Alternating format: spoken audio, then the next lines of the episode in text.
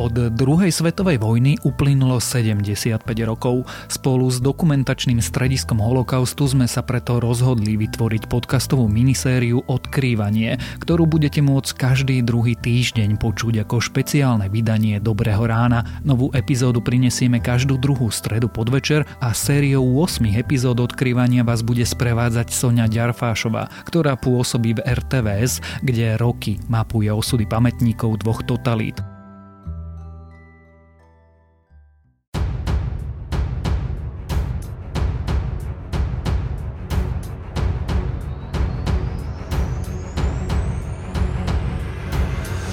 Stretávame sa pri ďalšej časti podcastu Odkrývanie, v ktorom odhaľujeme s dokumentačným strediskom holokaustu temné aj biele miesta našej minulosti.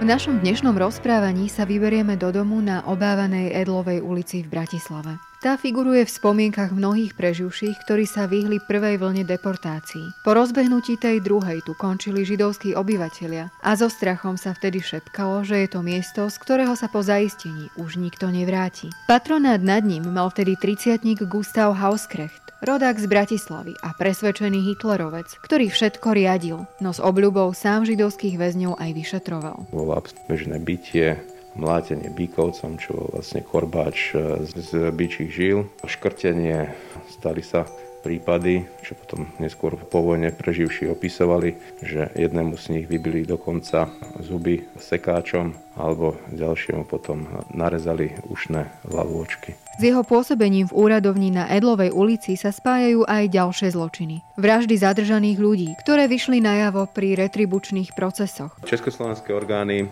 hovorili o desiatich prípadoch a v návrhu na otvorenie predbežného prejednania z roku 1967 sa hovorí o 11 prípadoch. Takže tam sú trošku nezrovnalosti, ale to je v podstate jedna vražda je vražda či to bolo v 10 alebo 11 prípadoch. Takisto sa podielal na zavraždení 5000 osôb, čiže to išlo vlastne o počet tých ľudí, ktorí boli deportovaní a neskôr zavraždení v nacistických koncentračných táboroch. Kto bol teda v skutočnosti snaživý bratislavský nacista Gustav Hauskrecht a prečo ušiel akémukoľvek trestu? Aj o tom budeme hovoriť v našom podcaste Odkrývanie. Tentokrát s historikom Michalom Švarcom z Historického ústavu Slovenskej akadémie vied, autorom tohto unikátneho výskumu. Moje meno je Sonia Ďarfašová a vítam vás pri ďalšom príbehu.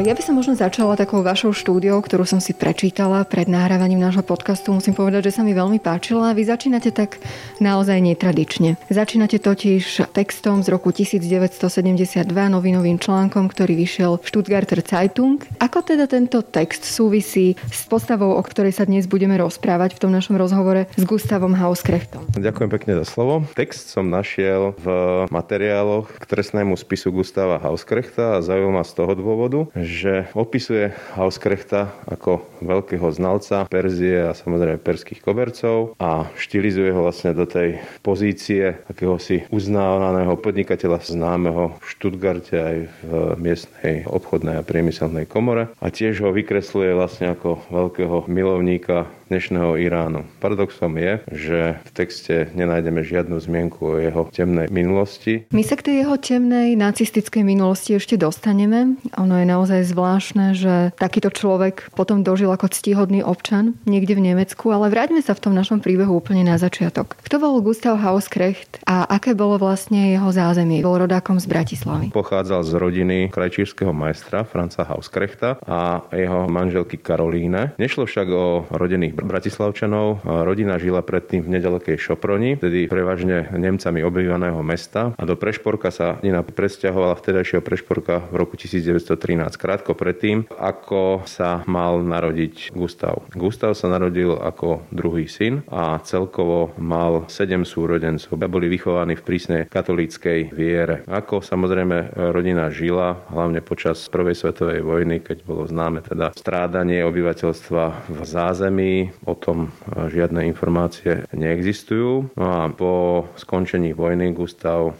začal navštevovať ľudovú školu. Medzi tým samozrejme došlo k výraznej zmene geopolitických pomerov v Strednej Európe Habsburská monarchia zanikla, vznikla Československá republika a pre nemecky hovoriace obyvateľstvo priniesla nové šance, hoci Nemci to tak nevnímali a jeden z tých bonusov bolo napríklad vlastné nemecké školstvo. Čiže na rozdiel od svojho o 4 roky staršieho brata Karla, Gustav už navštevoval školy s nemeckým vyučovacím jazykom. Začal sa tiež socializovať v nacionálne orientovaných spolkoch a organizáciách, ako bol napríklad Deutsche Turnverein. No a po absolvovaní ľudovej školy začal navštevovať Gustav nemecké štátne gymnázium na Palisádoch. Po maturite v roku 1929 začal navštevovať obchodnú školu No ako učeň vtedajší pracoval v obchodnom dome s kobercami Büchler, bola to prosperujúca firma, ktorá patrila židovským vlastníkom, bratov Büchlerovcom. No a po absolvovaní tej školy ho firma zamestnala ako svojho obchodníka a podľa tvrdení jedného z majiteľov firmy už zo 60. rokov minulého storočia tvrdil, že sa vypracoval na jedného z najschopnejších obchodníkov. To znamenalo, že ich posielal za najlepšieho klientelov, či už v meste alebo v okolí. No a to bolo vlastne potom z pohľadu neskorších Hauskrechtových obetí akýmsi osudovým momentom.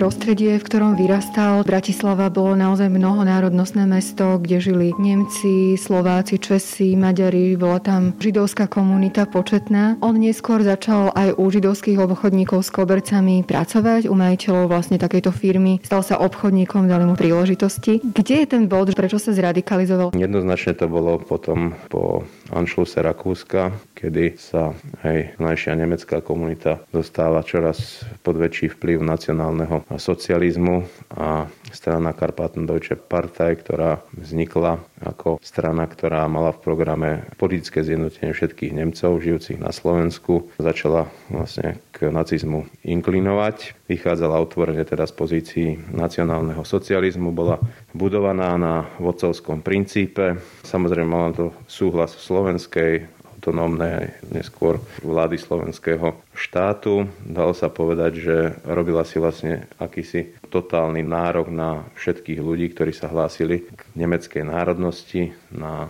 tých ľudí, nemecky hovoriacich, ktorí správali dovtedy politicky indiferentne, vyvíjala nátlak na to, aby vstupovali do Deutsche Partei, pretože preukaz e, Deutsche Partei zároveň predstavovala aj doklad o príslušnosti k nemeckej národnostnej skupine, ktorá sa nazývala Volksgruppe. No a samozrejme vedenie strany praktizovalo politiku inklúzie a exklúzie, čiže do Deutsche Partei ako napodobenie nacistickej Volksgemeinschaft nemali v žiadnom prípade eh, patriť nemeckí hovoriaci Židia, vysoko postavení funkcionári nemeckých opozičných strán, Slováci alebo Česi. Gustav sa stal členom tejto strany od apríla 1938. Samozrejme nebolo to pre neho nejaký neznámy krok, pretože v strane sa už medzi tým angažoval jeho starší brat Karl.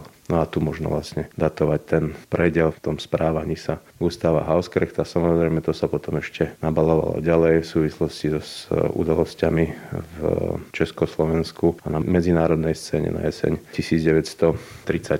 Dá sa povedať, že Gustav Hauskrecht bol presvedčený nacista, že sa mu páčili myšlienky Adolfa Hitlera? Keďže sa angažoval v Karpaten Deutsche Partei, ktorá sa po vyhlásení autonómie premenovala na Deutsche Partei a stala sa jedinou povolanou politickou organizáciou Nemcov na Slovensku, ktorá sa už otvorene hlásila k nacionálnemu socializmu. Možno to vlastne predpokladať a to sa potom vlastne odrážalo aj na zmene správania sa voči svojim zamestnávateľom, voči ktorým začal vystupovať agresívne z pozície samozrejme už istého neskrývaného antisemitizmu a nakoniec vlastne sa snažil docieliť o niekoľko mesiacov neskôr to, aby prevzal nakoniec vedenie tej firmy, ale neúspešne.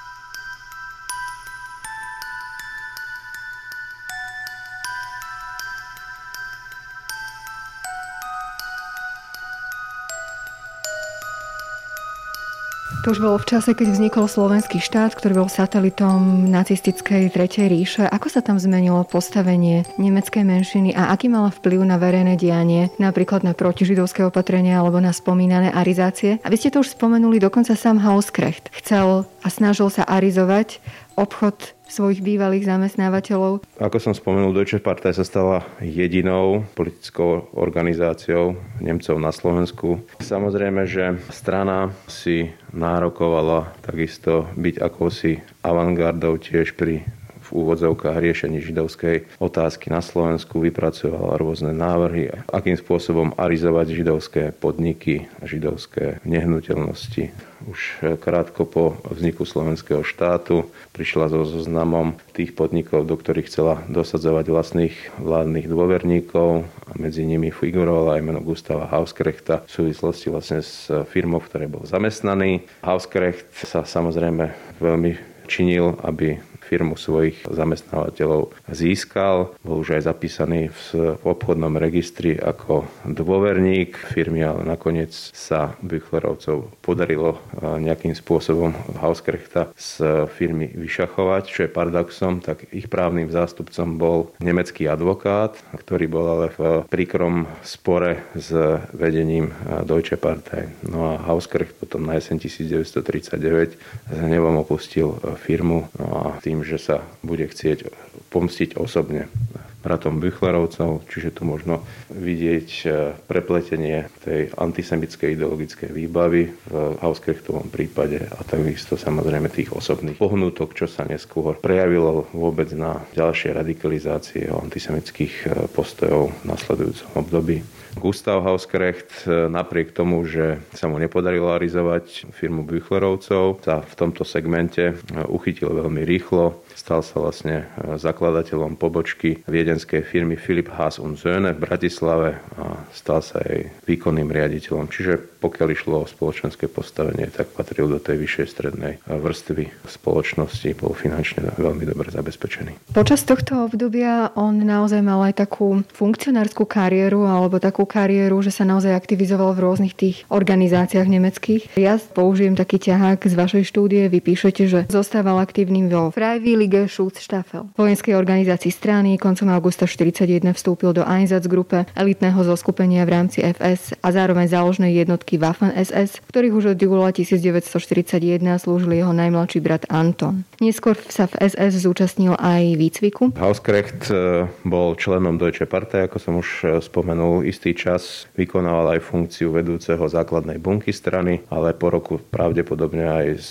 pracovných dôvodov túto funkciu zanechal, ale bol členom Freiwillige Schutzstaffel, čo bola polovojenská organizácia patriaca pod Deutsche Partei. Bola to akási napodobenina ríšsko-nemeckých SA Sturmabteilung. No a ET Einsatztruppe, to bola elitná časť Freiwillige Schutzstaffel a výber vlastne do jej radov sa už uskutočňoval na základe kritérií podobných tých v SS. No a ako ste už uviedli, bola to záložná jednotka waffen čo boli ozbrojené formácie SS, ktoré boli nasadzované či už ako vojenské jednotky na jednotlivých boiskách druhej svetovej vojny, ale takisto ich príslušníci slúžili ako strážni v koncentračných alebo tiež v likvidačných táboroch, alebo boli ako príslušníci Einsatzgruppen nasadení či už v Polsku alebo potom na okupovaných územiach Sovietskeho zväzu. To znamenalo, že boli vlastne v jednotkách, ktoré boli primárne určené na likvidáciu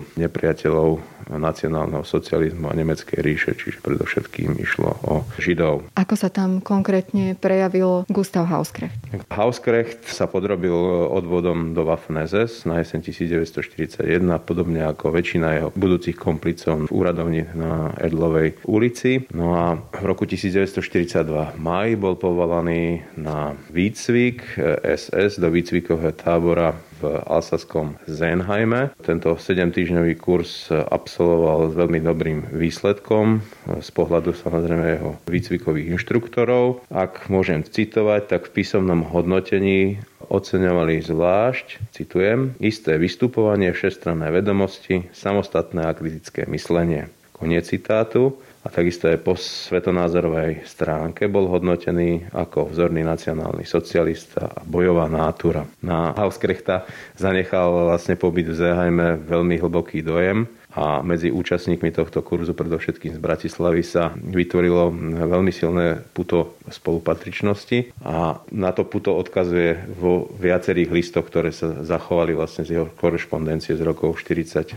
až 45. A napríklad, keď vo februári 1945 oslobodili lokalitu francúzske vojska, tak v liste jednému zo svojich priateľov, ktorý slúžil vo Waffen SS, písal vlastne tak pateticky, žiaľ, stratili sme aj Zenheim. Ako vidno teda z toho, že Hauskrecht po tej ideologickej stránke bol vyslovene nainfikovaný myšlienkami nacionálneho socializmu a stal sa z neho bez debaty presvedčený nacionálny socialista. A nie len on, takisto aj jeho starší brat Karl, ktorý bol vysokým funkcionárom v Deutsche Partei, bol šéfom úradu pre tlač a propagandu a jeho najmladší brat už od júla 1941 slúžil v jednotkách Waffen SS a prakticky v nich radoch zostal až do konca vojny.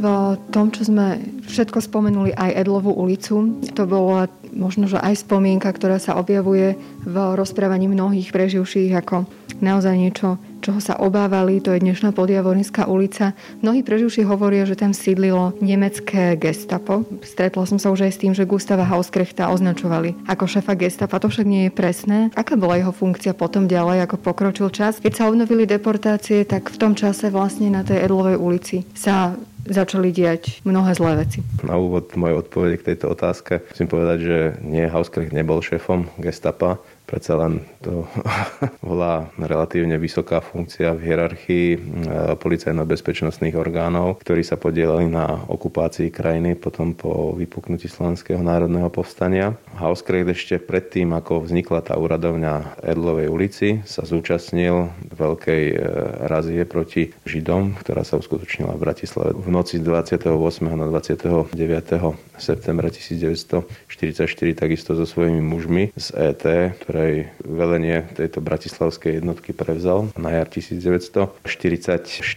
Aký bol neskrývaný antisemita, svedčí aj, ak môžem citovať, opäť z jedného listu, práve z prelomu septembra a oktobra 1944 už po tej veľkej razii. Písal vlastne dvom svojim priateľom, v podstate to isté, takže citujem. Jedného večera prišiel prekvapujúco rozkaz dostaviť sa o 20. hodine v uniforme, bola vyhlásená najvyššia pohotovosť a čakali sme na moment povelu. Konečne o 20.30 sme sa z úst Šturbanführera postla dozvedeli. Dnes v noci dôjde v Bratislave k vyriešeniu židovskej otázky. S tým, že o 23.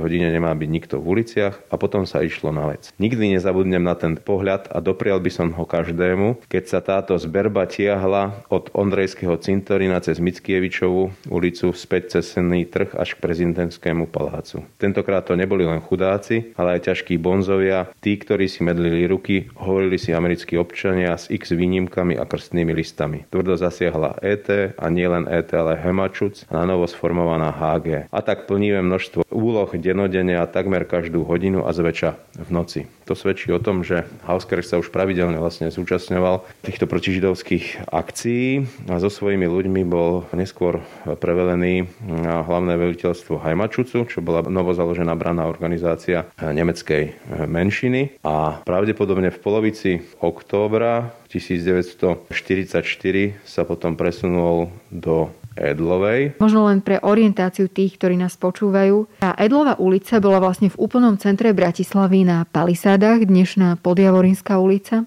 Čo sa tam vtedy nachádzalo, alebo ako si to vieme predstaviť? Tu sa začalo vlastne neslávne pôsobenie Hauskrechta a kumpánov. Pokiaľ ide o také zaradenie tejto úradovne do štruktúry okupačnej moci. Tam to zostáva stále dosť také nejasné, pretože síce tá úradovňa spadala pod dozor nacistických policajno-bezpečnostných orgánov, ale konala autonómne a vyplýva to vlastne z tých e, prameňov, ktoré sú k dispozícii, takže išlo vlastne úradovňu, ktorá padala rovno pod e, predsedníctvo Deutsche Partei a Hauskrecht v jednom zo svojich listov písal, že úlohou bol poverený osobne od vodcu slovenských Nemcov Franca Karmazina. Tuto indíciu ešte potvrdzujú aj ďalšie výpovede. Samozrejme, personál netvoril len samotný Hauskrecht, ale dokopy to bolo 17 Nemcov z Bratislavy. Čas z nich už mal aj skúsenosti vo Waffen SS, napríklad taký Robert Schwanzer slúžil istý čas ako dozorca v táborovom komplexe Auschwitz-Birkenau.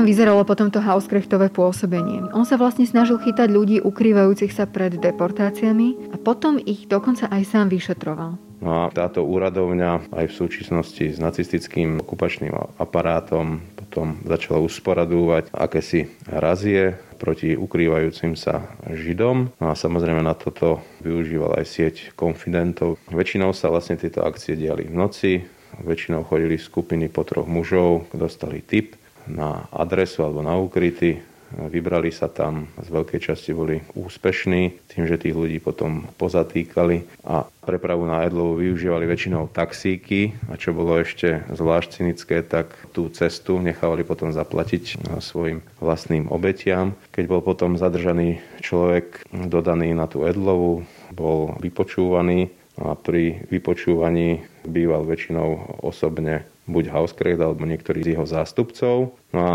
Hauskrecht samozrejme stále poháňaný aj osobnou pomstou voči svojim niekdajším zamestnávateľom, sa väčšinou pýtal, kde sú Büchlerovci. Miestnym dialektom. Wo sind die Büchle?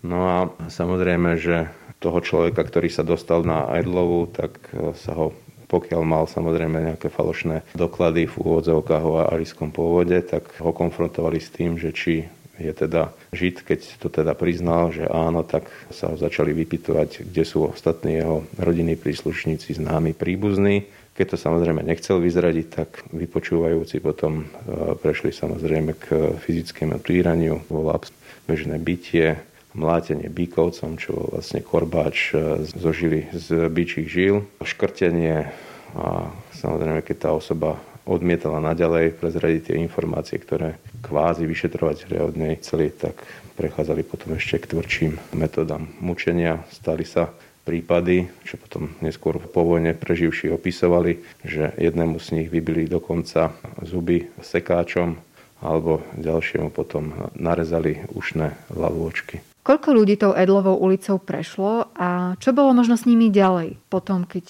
ich vlastne vyšetrovali?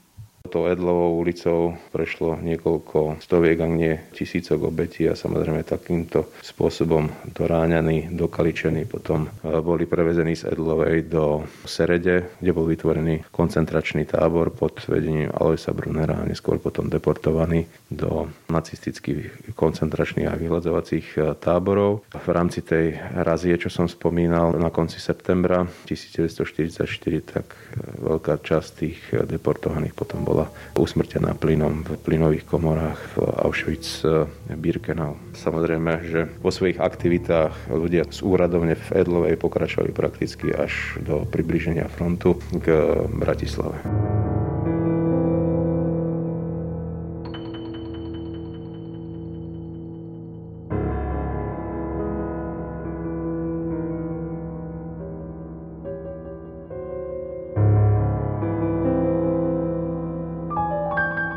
Ich pôsobením na Edlovej ulici sa spájajú aj vraždy. Mohli by sme si možno povedať o tom niečo viac, že ako vôbec sa na to prišlo, čo všetko oni tam robili, ako sa prišlo na to, že tam vraždili ľudia, koľko ľudí zavraždili. Pokiaľ ide o spomínané vraždy, samozrejme vyplával to na porok v súvislosti s vyšetrovaním, či už Hauskrechtových e, komplicov tesne po vojne, alebo potom s vyšetrovaním e, československých orgánov v súvislosti so žiadosťou o právnu výpomoc západonemeckej justície na konci 60. rokov. Československé orgány vychádzali z toho, že minimálne v desiatich prípadoch došlo na Edlovej k vražde. Išlo väčšinou o ľudí, ktorí boli nepohodlní svetkovia, ktorí museli byť prevedomosť o tom, čo sa v úradovni diali jednoducho odstránení. Vy vo svojej štúdii spomínate aj človeka, ktorý išiel hľadať svoju mamu na tú Edlovú ulicu Dokonca ho poznal aj jeden z Hauskrechtových mužov, Robert Schwanzer. Aj tohto pána, ktorý tam prišiel, tam vlastne potom zavraždili.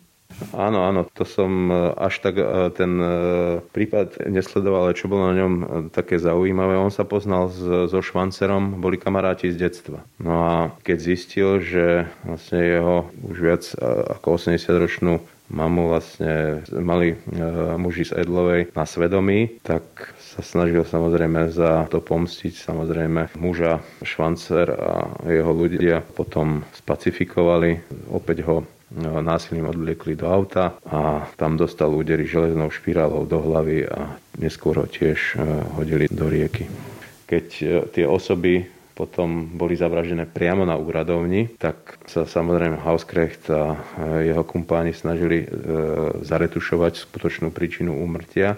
No a pod hrozbou zastrelenia. Potom nariadili lekárovi, ktorý vykonal pitvu, aby tam potom napísal fingovanú príčinu úmrtia. Vieme asi o desiatich takých prípadoch? Československé orgány hovorili o desiatich prípadoch a v návrhu na otvorenie predbežného prejednania z roku 1967 sa hovorí o 11 prípadoch. Takže tam sú trošku nezrovnalosti, ale to je v podstate jedno vražda je vražda.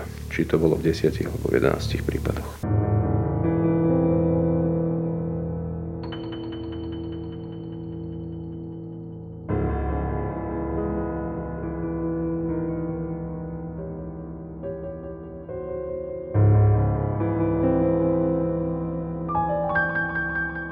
Sa dialo na tej Edlovej ulici, keď sa už blížil koniec vojny? Samozrejme, že muži z Edlovej sa snažili zahľadiť tieto stopy, hlavne teda v súvislosti s približujúcim sa frontom. Likvidovali písomný materiál, čiže výsluchové protokoly, ktoré boli spísané s ich obeťami. A samozrejme ešte uvažovali aj o vyhodení budovy do povetria, ale vzhľadom na riziko požiaru ostatných nehnuteľností v okolí tej budovy nakoniec do tohto upustili a samozrejme začali z mesta utekať rôznymi smermi. Ešte čo je zaujímavé, by som chcel podotknúť, že Hauskrecht sa podielal takisto na sledovaní zástupcu Medzinárodného výboru Červeného kríža Žorža Dunanda, ktorý sa usiloval o záchranu židovskej komunity v meste. Spolu so svojimi kompánmi sa v polovici marca 1945 vlámali do jeho bytu a zaistili stoviek biankov osvedčení o štátnom občianstve, krstné listy, osvedčenia domovskej príslušnosti a podobný materiál. A za tento čin, ale hlavne teda za jeho e, aktívnu úlohu pri prenasledovaní Židov bol navrhnutý na udelenie vojnového záslužného kríža druhej triedy. Či ho nakoniec aj dostal, je otázne, lebo o tom už pramene ako si mlčia.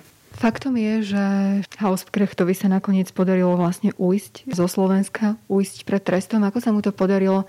Ako to bolo s jeho spolupracovníkmi? Spomínali ste, že mal takých 17 svojich mužov, medzi nimi bol práve aj ten Robert Švancer, ktorý sa tiež vyznačoval veľkou krutosťou. Bol niekto z nich nejakým spôsobom braný na zodpovednosť? Hauskrecht e, sa vybral potom do Rakúska, kde už od polovice januára bola evakuovaná jeho rodina. Bolo to v Bad Ause v Severnom Štajersku. To bolo vlastne aj miesto, ktoré je známe, že sa tam potom začali zhromažďovať viaceré skupiny prominentných nacistov. Bol napríklad šéf RSH Ernst Kaltenbrunner a jeho kamarila. Zvyšok e, potom utekal do nemeckého pohraničia v českých krajinách, No a časť týchto ľudí potom bola tam aj zadržaná. Ďalší bratia Zerlingerovci, tí zase evakuovali k svojim rodičom do hornorakúskeho Lincu. Ďalší August Leinwater, ktorý zvlášť vynikal pri bytí zaistencom, za čo si vyslúžil aj prezývku Lucifer, sa dočasne usadil v severných Čechách. No nie všetkým sa samozrejme útek podaril. Viacerí už potom v obnovenej republike Československé bezpečnostné a policajné orgány vypátrali a odovzdali potom príslušným ľudovým súdom, teda do Bratislavy. To bol prípad Roberta Švancera, Jozefa Pohora, Štefana Hubera, takisto ešte aj Švancerovho staršieho brata. Švancer s Púrom dostali absolútny trest za to, čo sa vlastne v úradovni na Edlovej ulici podielali, čiže trest smrti obesením. Oba tresty boli vykonané potom v roku 1900 47 a ďalší z ich e, komplicov potom dostali tresty v rozsahu od 1 do 5 rokov odňatia slobody, ale veľká časť z nich bola potom určená na odsun a potom bola vysídlená do prevažne americkej zóny okupovaného Nemecka.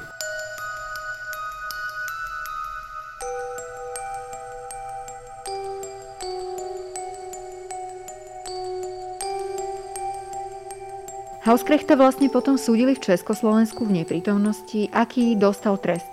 V roku 1948 ho ľudový súd v Bratislave v neprítomnosti odsúdil len na 5 rokov eh, odňatia slobody, napriek tomu, že mu bratia Švancerovci a takisto aj Púr svojimi výpovediami mimoriadne priťažili s tým, že ho označili za vedúceho tej úradovne na Ajdlovej a takisto aj jeho brat Karl, ktorý sa dostal tiež do rúk Československej justície a v jednej zo svojich výpovedí tvrdil, že jeho brat Gustav bol teda šéfom na, na Ajdlovej. Bol teda odsudený len na tých 5 rokov. A napriek tomu, že mal súd k dispozícii tú korešpondenciu, ktorú som spomínal a bola použitá ako dôkazný materiál aj z tých dvoch, troch listov, čo som predtým citoval.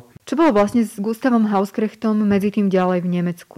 Gustav Hauskrecht medzi tým unikal, či už československým e, pátračom, tou skupinou, ktorá bola poverená stíhaním nacistických zločincov. Bol internovaný na čas Američanmi v Salzburgu. No a zo Salzburgu sa potom dostal so svojou rodinou do Württembergu. E, usadil sa prvo v mestečku Nürtingen a neskôr potom do krajinskej metropoly e, spolkovej krajiny Baden-Württemberg do Stuttgartu. Tam žil vlastne nepozorovane prakticky až do konca 50. E, rokov. Zaujímavé je, že Československá strana o jeho pohybe a trvalom pobyte nemala prakticky žiadne informácie.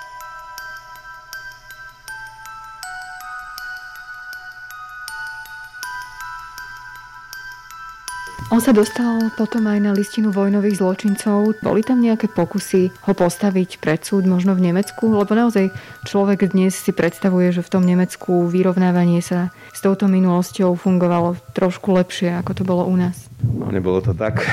Samozrejme, po vojne súdili ľudí, ktorí mali na svedomí či už vojnové zločiny alebo zločiny proti ľudskosti, spojenecké justičné orgány. A potom vlastne táto kompetencia prešla na justičné orgány konštituovanej Spolkovej republiky Nemecko. Samozrejme, Konrad Adenauer sa usiloval nejakým spôsobom spraviť za nacionálnym socializmom hrubú čiaru a integrovať vlastne veľkú časť či už bývalých členov NSDAP, ale takisto aj ľudí, ktorí pôsobili v hierarchii na tom nejakom treťom, štvrtom stupni Tretej ríše integrovať do spoločnosti a potom tá tá snaha západonemeckých justičných orgánov nejak stíhať tieto trestné činy z roka na rok e, nejakým spôsobom e, upadala. Istej zmene potom došlo ku koncu 50. rokov a to v súvislosti s umským procesom proti príslušníkom Einsatzgruppen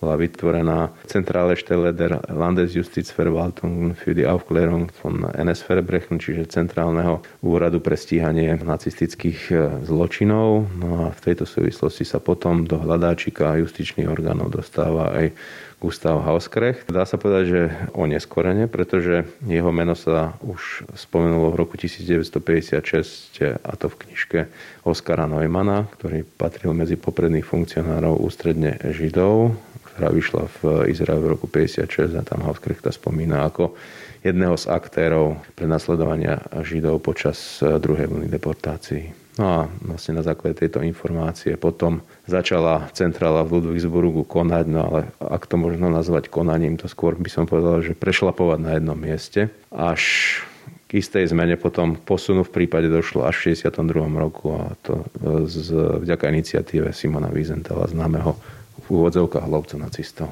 ktorý vlastne dal tip na jedného zo svetkov a postupne sa to vyšetrovanie rozbiehalo aj keď naozaj nie tak, ako by sme si to my teraz predstavovali. Ako vnímate tie kroky možno nemeckej strany a prečo nejakým spôsobom nebol postihnutý? Samozrejme, západonemecká justícia vychádzala z tej základnej premisy, že páchatelia boli vlastne Hitler a to jeho najbližšie okolie, čiže funkcionári z tej, toho prvého rangu, ako bol Himmler, Heydrich, Göring a ďalší predstavitelia a ľudia, ktorí potom boli na tých nižších rebríčkoch hierarchie, tak tí boli potom už súdení len za napomáhanie pri trestných činoch.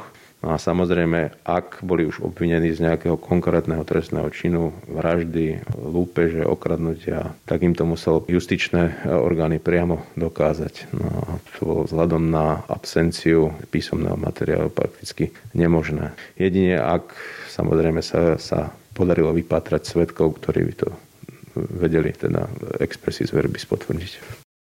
Ďalší posun potom v Hauskrechtovom prípade e, nastal v 67. roku, keď okresný súd v Štutgarte vlastne začal to e, predbežné, predprípravné súdne konanie a tam už sa podarilo vyšetrujúcemu sudcovi a vlastne predtým ešte aj Ludvíksburským vyšetrovateľom zhromažiť pomerne slušný dôkazový materiál, predovšetkým v podobe svedeckých výpovedí. Takisto sa západonemecké justičné orgány obrátili so žiadosťou o právnu výpomoc aj na československú stranu. Tá tiež dodala e, veľké množstvo materiálu, predovšetkým z e, procesov pred ľudovým súdom v Bratislave, medzi ktorým bola aj korešpondencia Hauskrechtova, ale aj napriek veľkému počtu svetkov nakoniec súd zastavil Hauskrechtovo stíhanie a prakticky tým pádom ho zbavil všetkých tých obvinení. Ešte raz sa potom dostal do hľadáčiku západonemeckej justície v 80. rokoch, no ale takisto v tom prípade to trestné stíhanie vo veci obvinenia z ublíženia na zdraví a krádeže osobného majetku nakoniec bolo tiež, tiež zastavené.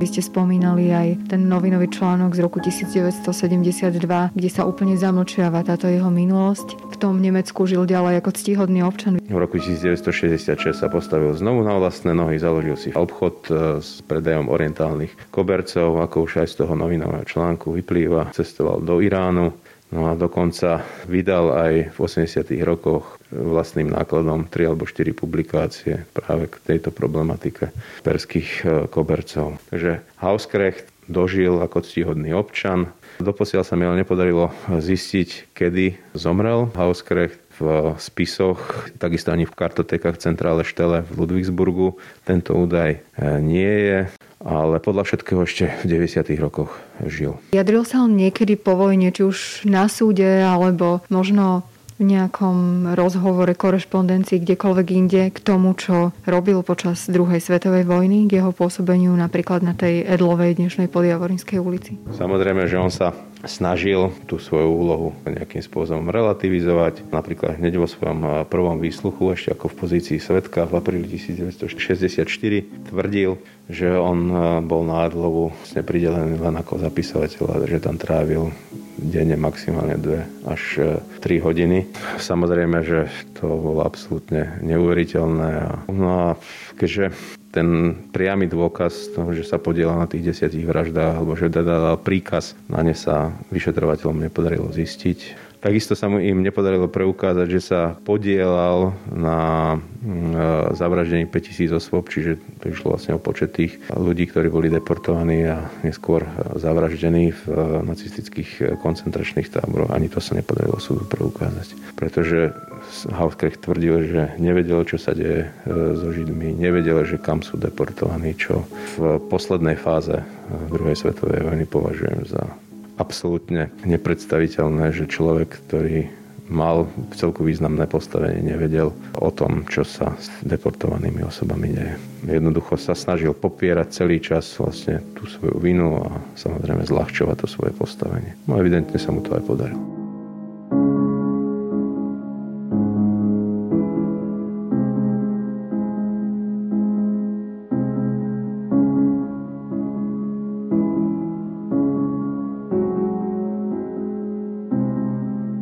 Aj to sú príbehy, ktoré patria do našej minulosti. O rodákovi z Bratislavy a presvedčenom nacistovi Gustavovi Hauskrechtovi, ktorý ušiel spravodlivosti, si môžete prečítať aj výbornú štúdiu nášho dnešného hostia. Vyšla v druhom čísle elektronického časopisu Simon z roku 2019, ktorý vydáva Viedenský inštitút Simona Wiesenthal pre výskum holokaustu. Čerpal z nej aj podcast dokumentačného strediska Holokaustu, ktorom sme hovorili s jej autorom, historikom Michalom Švarcom z Historického ústavu Slovenskej akadémie vied. S ním sme dnes odkryli ďalšie z temných miest do nedávna neznámej minulosti. Lúči sa s vami aj Sonia Ďarfašová a už o dva týždne sme tu s novým príbehom.